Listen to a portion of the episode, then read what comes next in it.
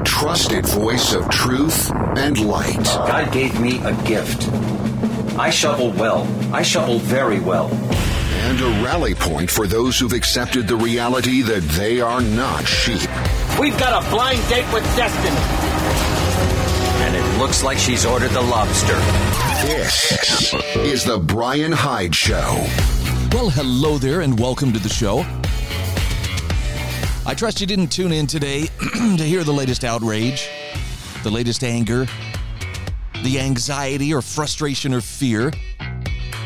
Because I'm not all about that. I don't I don't want to waste your time telling you all the ways the world is going wrong. You have eyes, you have ears, I assume. You can probably, you know, see that around yourself. But I am here to encourage you to think as clearly and independently as possible and then to step up and make a difference in a way that only you can. Doesn't matter if you uh, get nominated for a Nobel Prize. It doesn't matter if anybody notices if you ever have a headline about the wonderful things you're doing or, you know, a biopic made highlighting your life and your accomplishments. Are you living with purpose? And I'm not saying this from the standpoint of, well, you know, of course I am, and so I'm so much better than you. I'm just saying everything is different. Everything takes on more meaning, everything takes on more depth when you're living with a specific purpose, as in figuring out what you can do. So, with that in mind, let's dive right in. We got some interesting stuff to, to cover today. Not so much political, but you'll get a few shades of, of, uh, of politics that have, have seeped in here and there. This one I had to share just because, well, I think somebody may actually be advancing a theory that I've kind of been promoting myself for a few years. And it may be kooky, but I still have this belief. I just, I can't shake it. I have a theory that there was a time when we were a more respectful society, and I think it was in part because men wore hats. So yeah, I'm actually. I know you're saying, "Oh, this just sounds like a guy who's too lazy to to comb his hair." yeah, well, there's that, but I mean, I'm I'm actually wishing for you know male pattern baldness to kick in, so I don't have as much hair to have to deal with. I just you know I like a low maintenance do, but no, there's something about manners and respect when people dress to a level that uh, that commands respect. I don't know if that makes sense. I want to share with you some thoughts from Taki Theodora Theodoracopulos. That's a mouthful. But uh, Taki has uh, a really good take on Hats Off to the Morons. And I thought this was interesting because he was watching a film, a 1948 film starring Gale Storm, a beautiful young American actress in her debut role. And he says, I spotted a little faux pas in this movie made in 1948. So this is a time when, you know, guys wearing fedoras, that was that was all the rage. Okay. We didn't have as much milady and it was more of a mainstream thing, men in hats. So in this scene, she exits an elevator accompanied by three men, all wearing fedoras. But he says, believe it or not, that scene could not have happened in real life. And here's why all men wore hats back then, and all men removed them when a lady, make that any woman, entered an elevator. See, this is one of the reasons why I think that you know we were we were more polite when people wore hats because that was a courtesy. You go indoors, you know, you take off your hat. A woman enters the room or a woman enters the elevator, off comes the hat. Little thing, but it was manners. So there were no ifs, ands, or buts about it. It was customary to take one's hat off. So much so that even today, some 70 years after this movie was made, Taki says it just struck me when I saw the actors exiting a, an elevator with their hats on while accompanying a lady. Now, from here, he goes into a little bit of a rant about uh, men still wearing hats today, but he says these are baseball caps. And here it gets a little personal because he says, I don't know a single moron who doesn't wear one. Sorry, I'm just casting a glance over here to my desk. Oh, yep, that's a baseball cap that I wore before I sat down here in front of uh, the the sound console. Okay, so uh, Taki thinks thinks that morons wear baseball caps. Okay, go ahead. Now he says, mind you, there's a hell of a lot of non morons who also wear them, but he says I'm keeping it personal. People I know who wear baseball caps, I try to avoid as much as possible. And I only make an exception when the wearer has a MAGA hat on. Now, he says that's not because I'm for Trump. He says I'm not for Trump because he lacks dignity. But he says I like the people who are for him. The ones the permanent state ensconced in D.C. sees as cannon fodder, or worse. Some caps are donned to maintain an incognito yet cool air with uh, Harry and Meghan, rarely without them. But he says, never mind and enough about hats and caps. He goes, I'm going to tell you about a slob who makes Harvey Weinstein look like Beau Brummel. He's a first time United States Senator. He's talking about John Fetterman from Pennsylvania. He says the hulking six foot eight Democrat politician wears a baggy, I'm sorry, a baggy hoodie and large black shorts in the Senate foyer while he votes. And for a time, he was allowed by the other vulgarian, Chuck Schumer, to enter the Senate chamber dressed in that manner. Now, Fetterman does take the proverbial cake for bad taste and manners. he says, It used to be said that clothes make the man, but in today's egalitarian culture, that might sound elitist, heaven forbid. Fetterman had a major stroke just before he got elected in 2020. At least that's an excuse. Schumer allowing him inside the chamber wearing shorts and sneakers. That proves how low our politicians have sunk. Now he says, here's a story that might uh, that might charm those of you who still respect dress standards.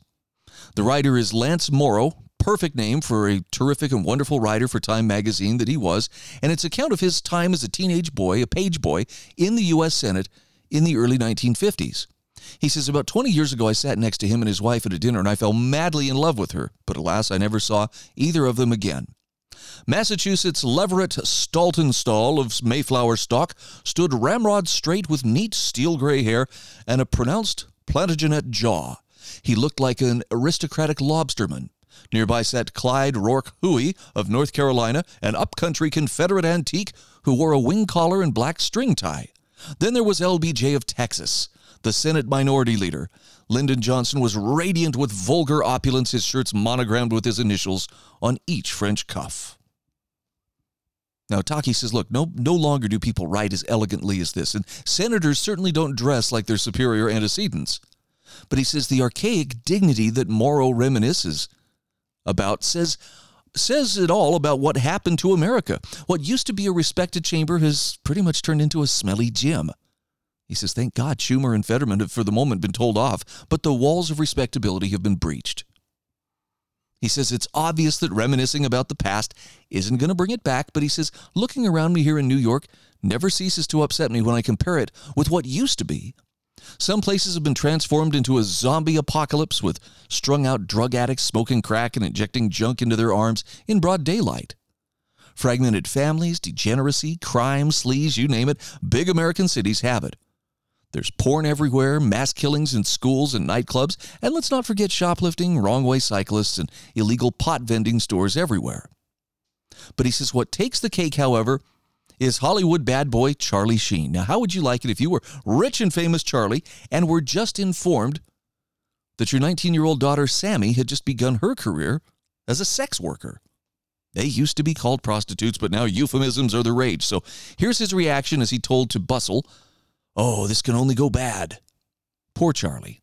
He then recovered and added, She's doing this, and it can only be a much more successful and pleasant experience with the support of myself, her mom, Denise Richards, and others. Taki says, All I can say is, wow. Hollywood must be doing something right where children of the rich and famous are concerned. And let's not forget the message it sends to us with every crummy picture that's released. This is America today. He says it's not a bad time to move to Albania. I like this guy's writing style, and he is old school. He's been around for a while, but he's seen some interesting things. He's done some interesting things, and I kind of like his observation. And I'm still, I'm, you know, hey, right or wrong, this this is my theory is if we would go back to wearing hats, men wearing suits as they're out and about the business of life, I believe our attitudes would change. Now, I don't know, you know, maybe the youth will still do as the youth are going to do. They've got to be a little bit counterculture. I was actually kind of having this conversation with my son the other day about no matter how careful our parents are, you know, to try to show show our, our children, look, this is legit. These rules are in place not to thwart you from having fun, but to protect you from decisions that you can't easily walk back. And we talked about why. Why does that younger generation always feel the need to push back, to rebel? We got to have our own music. We got to have our own TV shows. We got to have our own themes and so forth. And it's it's part of the circle of life. I get that. I hated my parents' music, and then you know now I find myself in middle age and I'm thinking, you know, actually that, that music was, was pretty good. But for a time, I had to push back. All I'm saying is, if we could move in one direction, away from manners, away from grace and charm, and you know, um, basically standards, why can't we move back the other direction? You know, is gravity taken over? Is this a one-way street? Look, I'm not a good-looking guy, but I do dress up okay. And if you were to put me in a nice suit with a fedora, I dare say that I would. Uh, I would probably cast a respectable shadow about town, assuming you could get me out of my studio and out there into daylight. I kind of prefer keeping a low profile. This is The Bryan Hyde Show.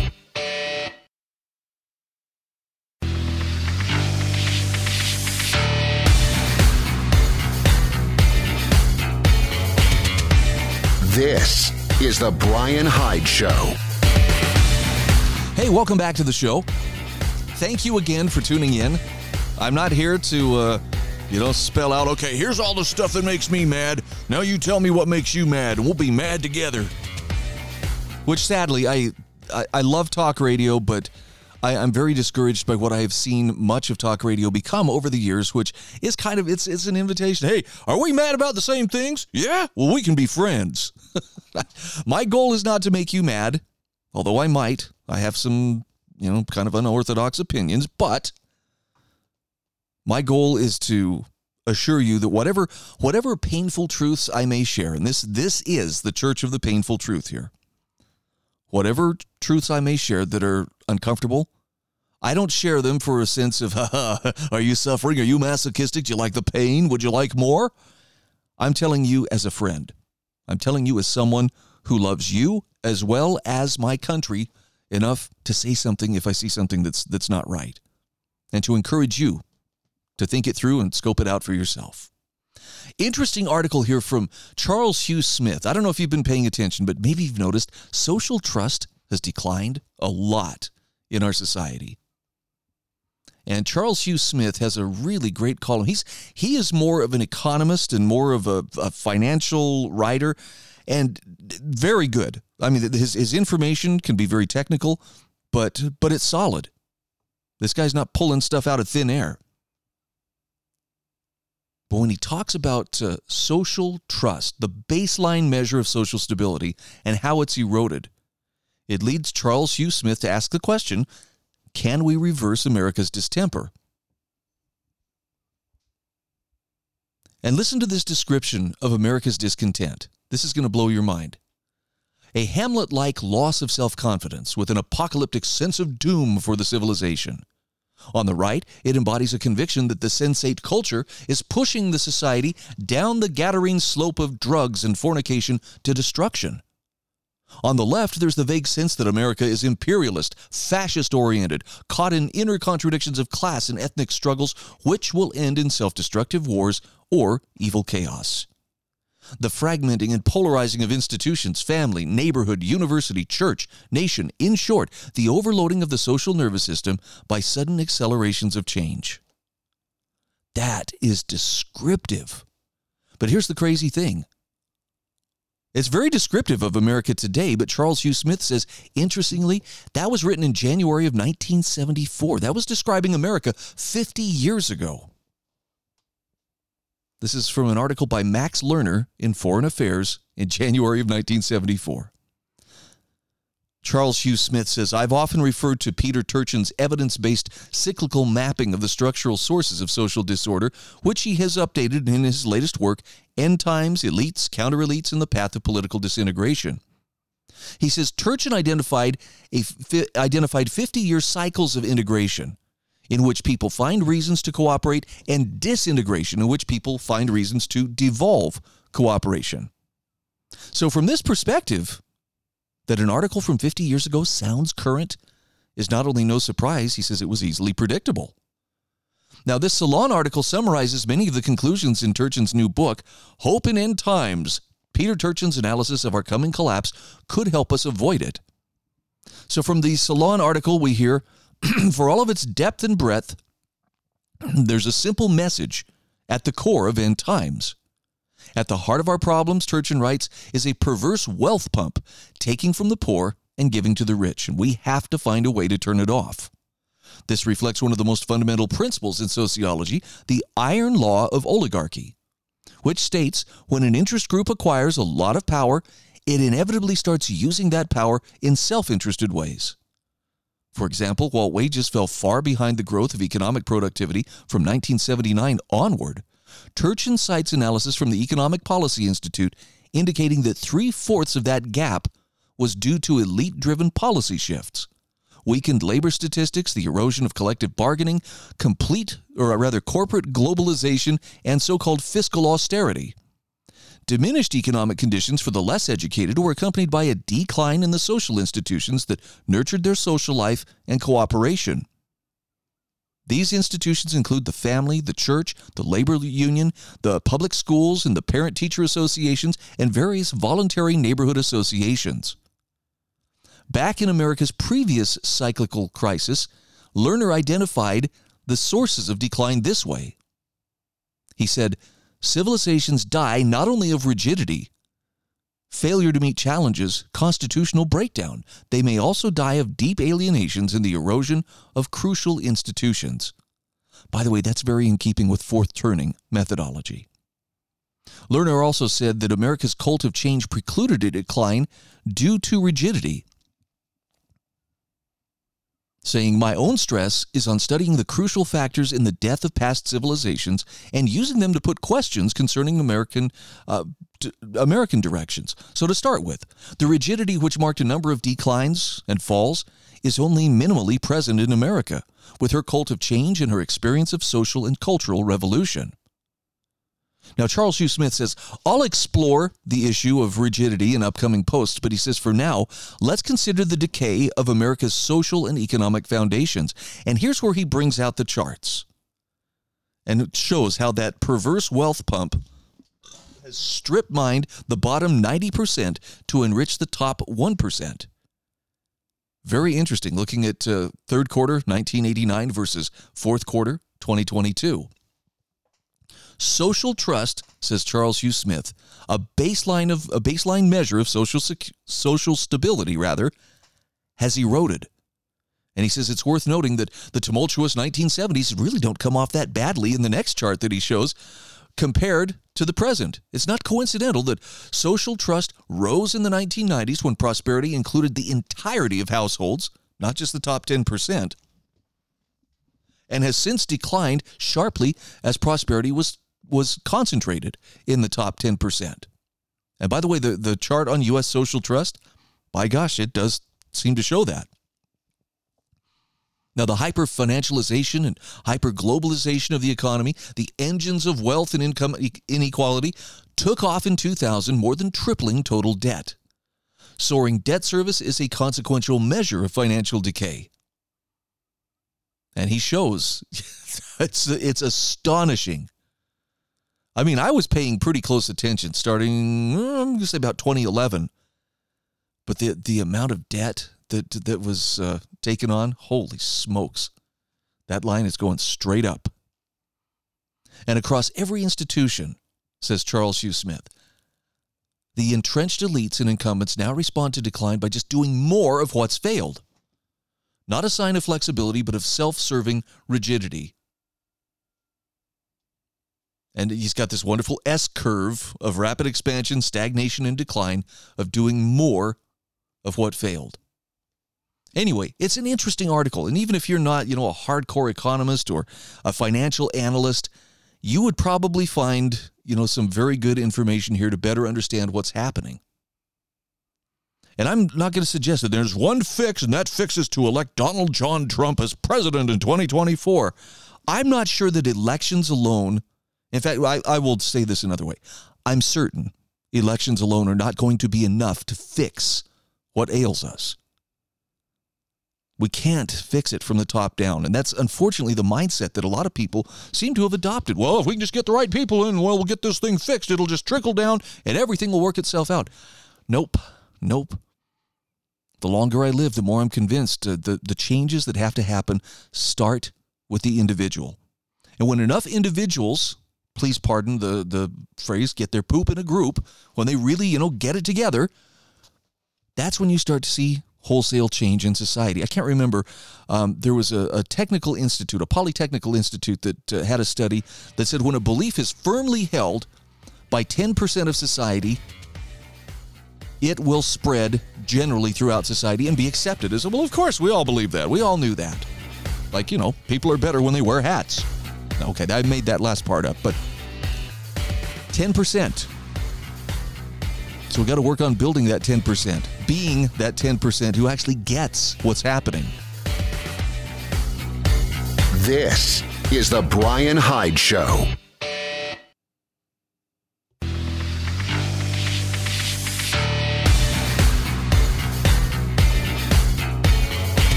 This is the Bryan Hyde Show.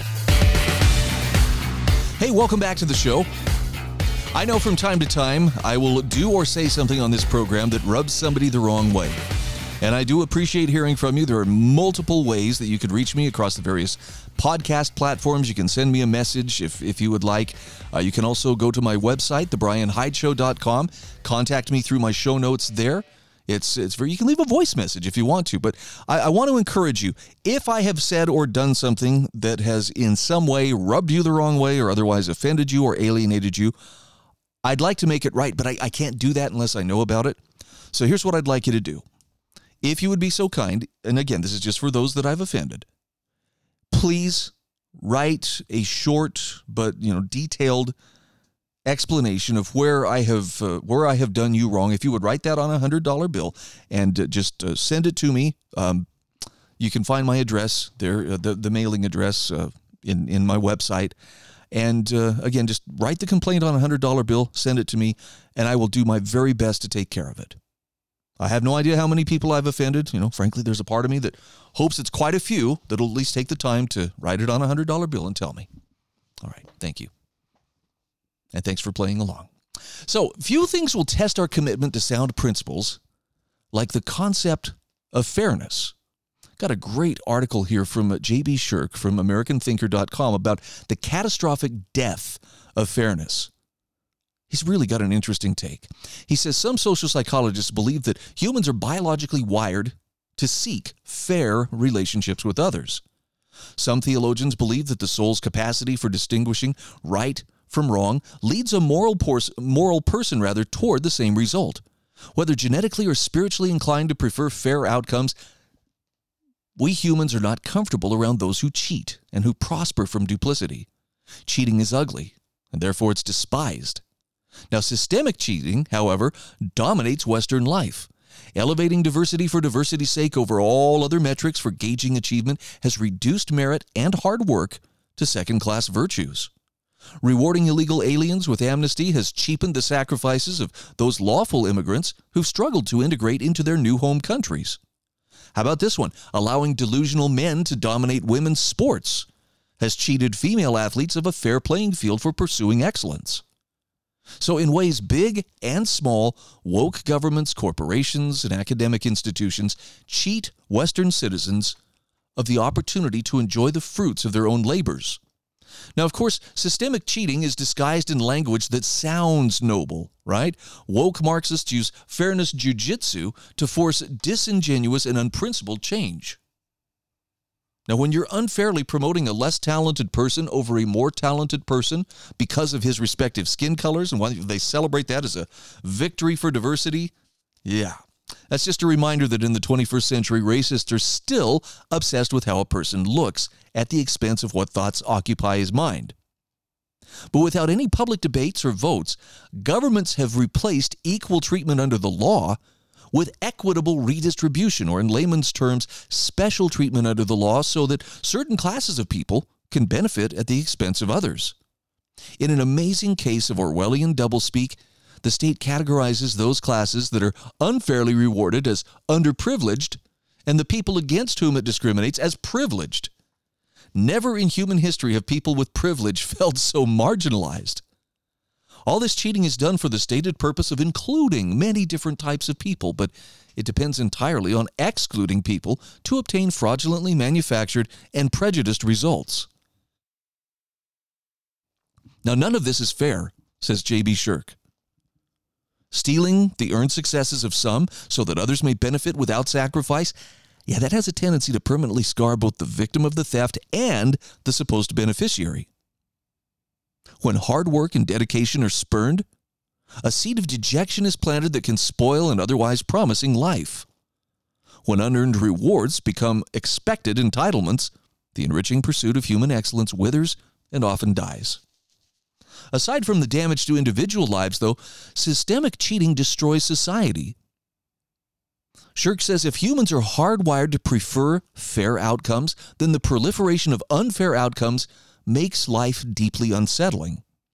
If pursuing fairness in our lives forms an integral part of our spiritual connection to God, then unfair systems cause moral havoc on the soul.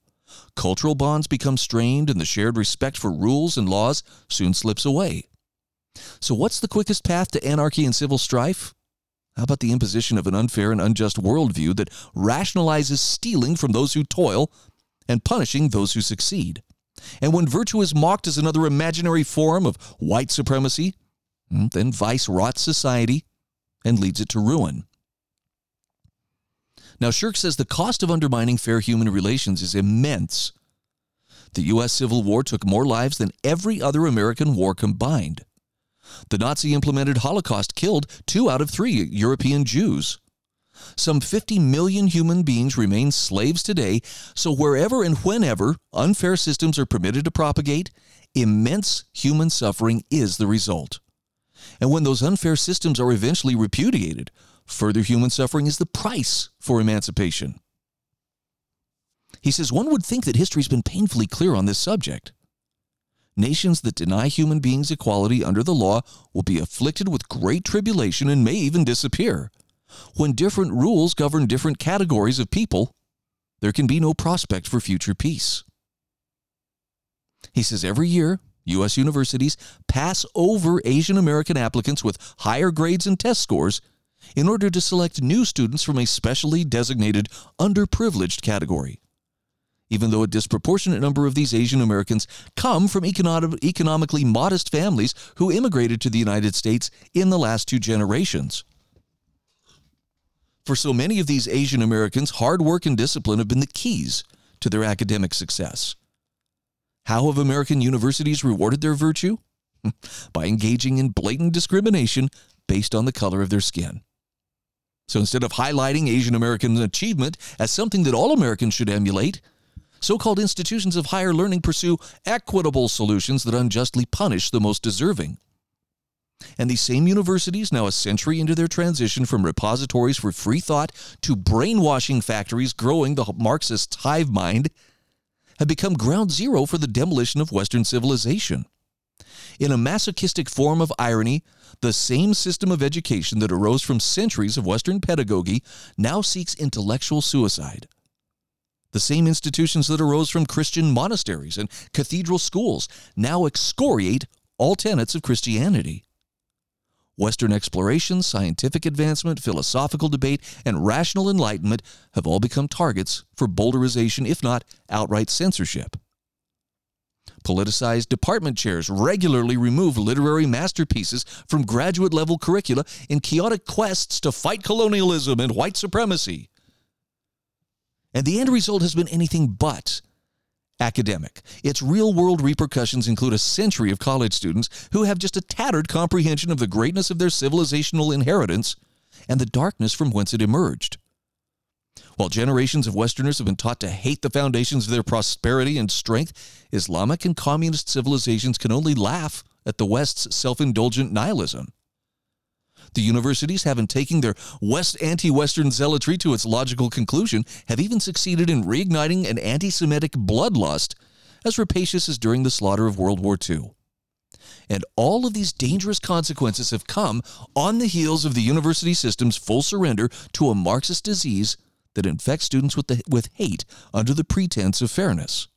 So, having done their job to erase Western history and weaken Western souls, the colleges have filled the ranks of government bureaucracies, corporate boards, furtive intelligence agencies, and military roundtables with woke, anti Western Marxists on foolish crusades for fake fairness, too. It's only at this absurd juncture in history when legions of the indoctrinated and insane have swelled beyond the constraints of reason, rationality, and moderation that it's possible for the U.S. government to take the official position that it must brazenly discriminate against white people generally and white males specifically simply because of their demographic strength.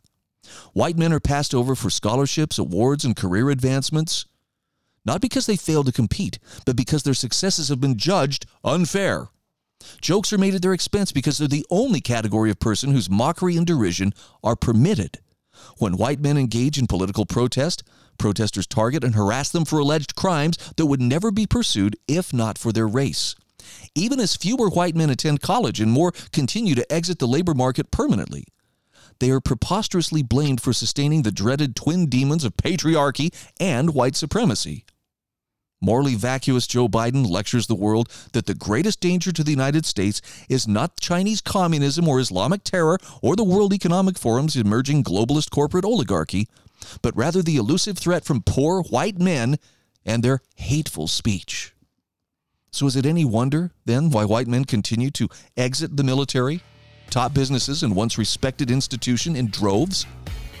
They've gotten the message and have no interest in defending a system that uses them as scapegoats.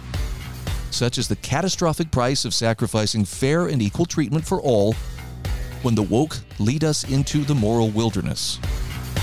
Brilliant, brilliant essay from J.B. Shurk. Check it out in my show notes at thebryanhydeshow.com. This is The Bryan Hyde Show.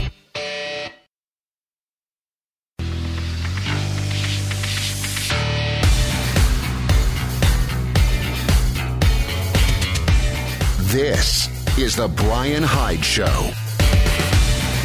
Welcome back to the show. Thank you again for taking a chance to hear what one voice has to say over on, you know, this corner of the spectrum.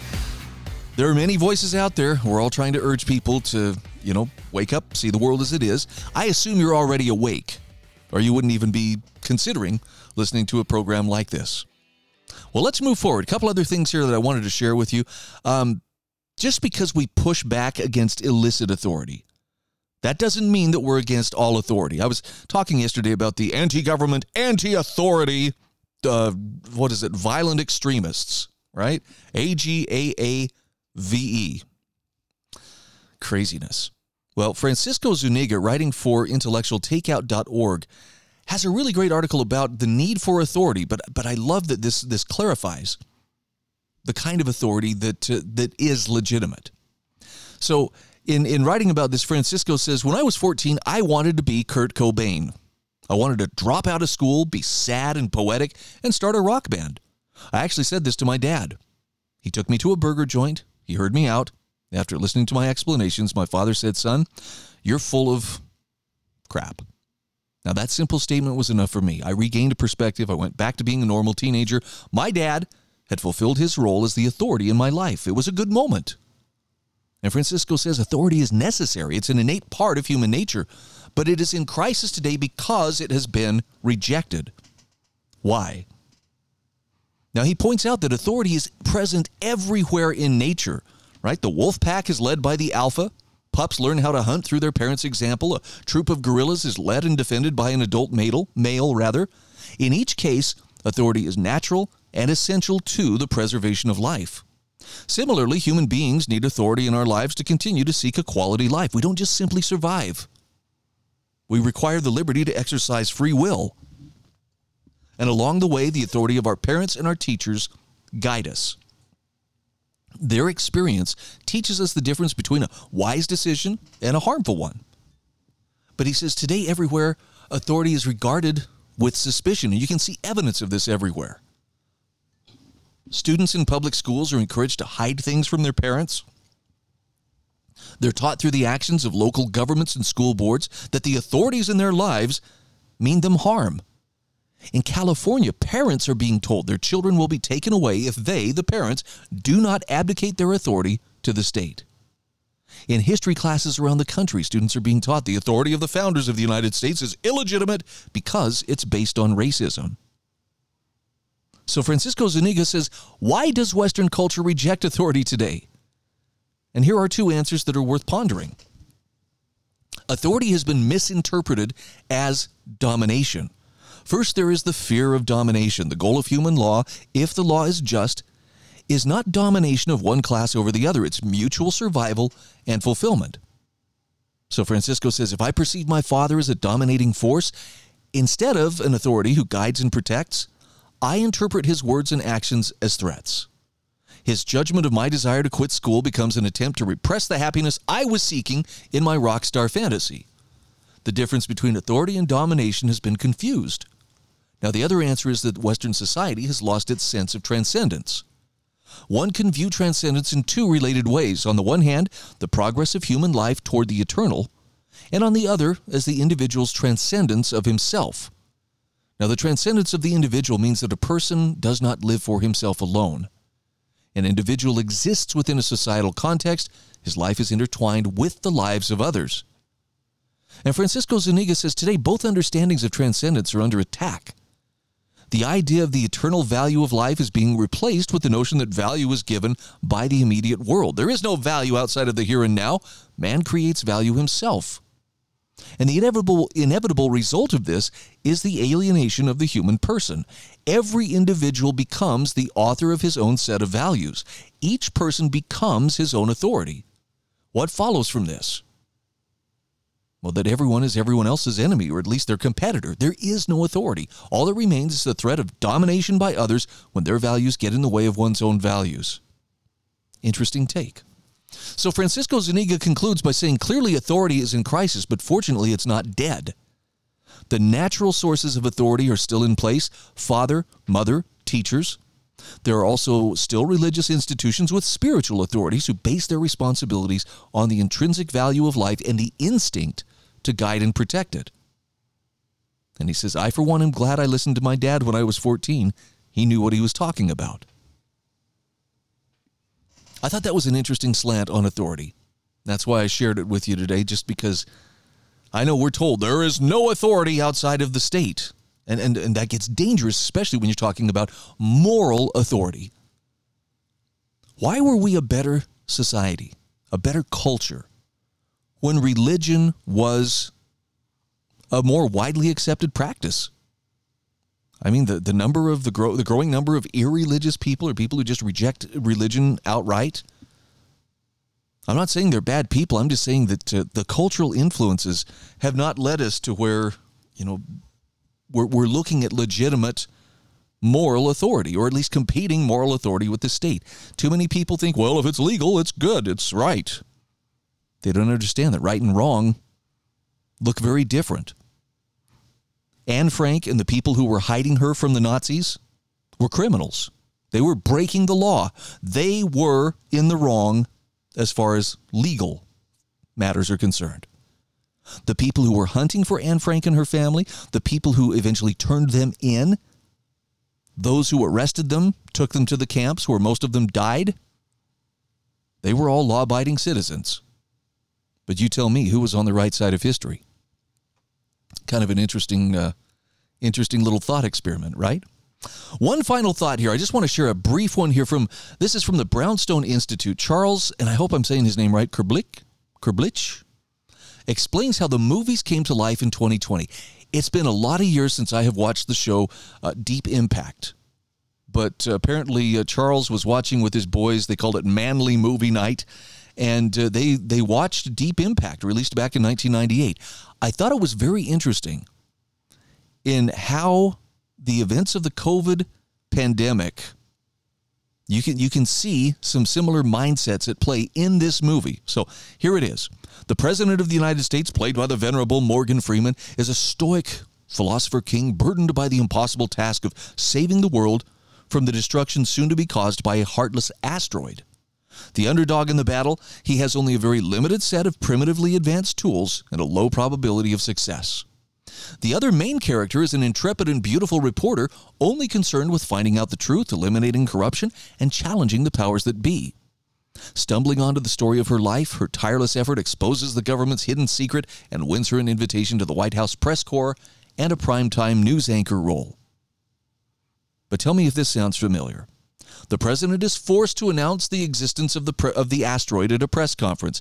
At the very end of the conference and barely audible before he takes questions, he flippantly imposes wage and price controls on all wages and prices, freezing them at the current levels for a whole year. Lockdown to save the world from asteroids. And from there, the movie proceeds further down the lockdown path. Martial law is eventually instituted. There's a large bunker in the Rocky Mountains that becomes Noah's Ark. A subset of the professional class of doctors, scientists, and more important humans are pre selected. The remainder, we are informed, are chosen equitably by random, but not everybody else, but everybody else rather is considered non essential. Outside events force our kindly philosopher king to make difficult decisions. Some things and people must be declared non essential. The market cannot possibly function to produce resources in potential safe areas. Only the government can build Noah's Ark and send the spaceship, the Messiah, to save what is left of, of humanity. Now, interestingly, there are several common tropes repeated throughout the entertaining disaster movies. The two, the most common rather, are the Philosopher King and lockdowns, or the inversion of these ideas. So, films like 1995's Outbreak or 2011's Contagion lock down cities to stop the spread. Even 1996's Independence Day has that Philosopher King president. And inversions of these ideas exist as well. For instance, 2004's Day After Tomorrow, a pretentious imbecile of a vice president ignores a heroic scientist's warnings about global climate change. Both the day after tomorrow and Independence Day have leaders who ordered mass evacuations too late. Not doing enough it increases the disaster. And that's just a small sample of some of the popular movies that you can, can see this in. So, how do these ideas infiltrate our subconscious mind? In a major disaster, do we demand a philosopher king take bold, decisive action? Well, guess what? Our philosopher king appeared on March 16, 2020, in a press conference, flippantly closed schools, businesses, elective surgeries, cancer screenings, and dentistry, among other things. Do you recall? Is that, is that painful to remember? By March 27th, price controls were implemented, right? Monthly rent, mortgage payments, student loan debt. And then a new philosopher king arrived and uh, began building back better. I got a link to this article in my show notes at thebryanhydeshow.com. These are the show notes for November 16th. I hope you'll check the article out. This is The Bryan Hyde Show.